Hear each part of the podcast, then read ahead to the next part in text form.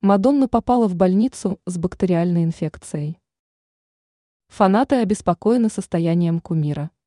Несколько дней назад 64-летнюю поп-звезду нашли без сознания. Незамедлительно ее госпитализировали. Артистку разместили в отделении интенсивной терапии. Сообщается, что ей ввели трубку в трахею для искусственной вентиляции легких. В настоящий момент певица лучше. За самочувствием артистки следят доктора, а также с ней все время находится ее дочь, пишет Паджесикс. Прокомментировал ситуацию представитель знаменитой исполнительницы. Он заявил, что у женщины развилась серьезная бактериальная инфекция.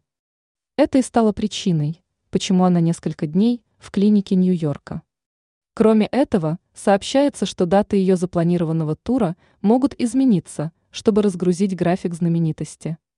Напомним, что Мадонна в октябре планировала дать старт музыкальному туру по Европе, а затем хотела выступить в США.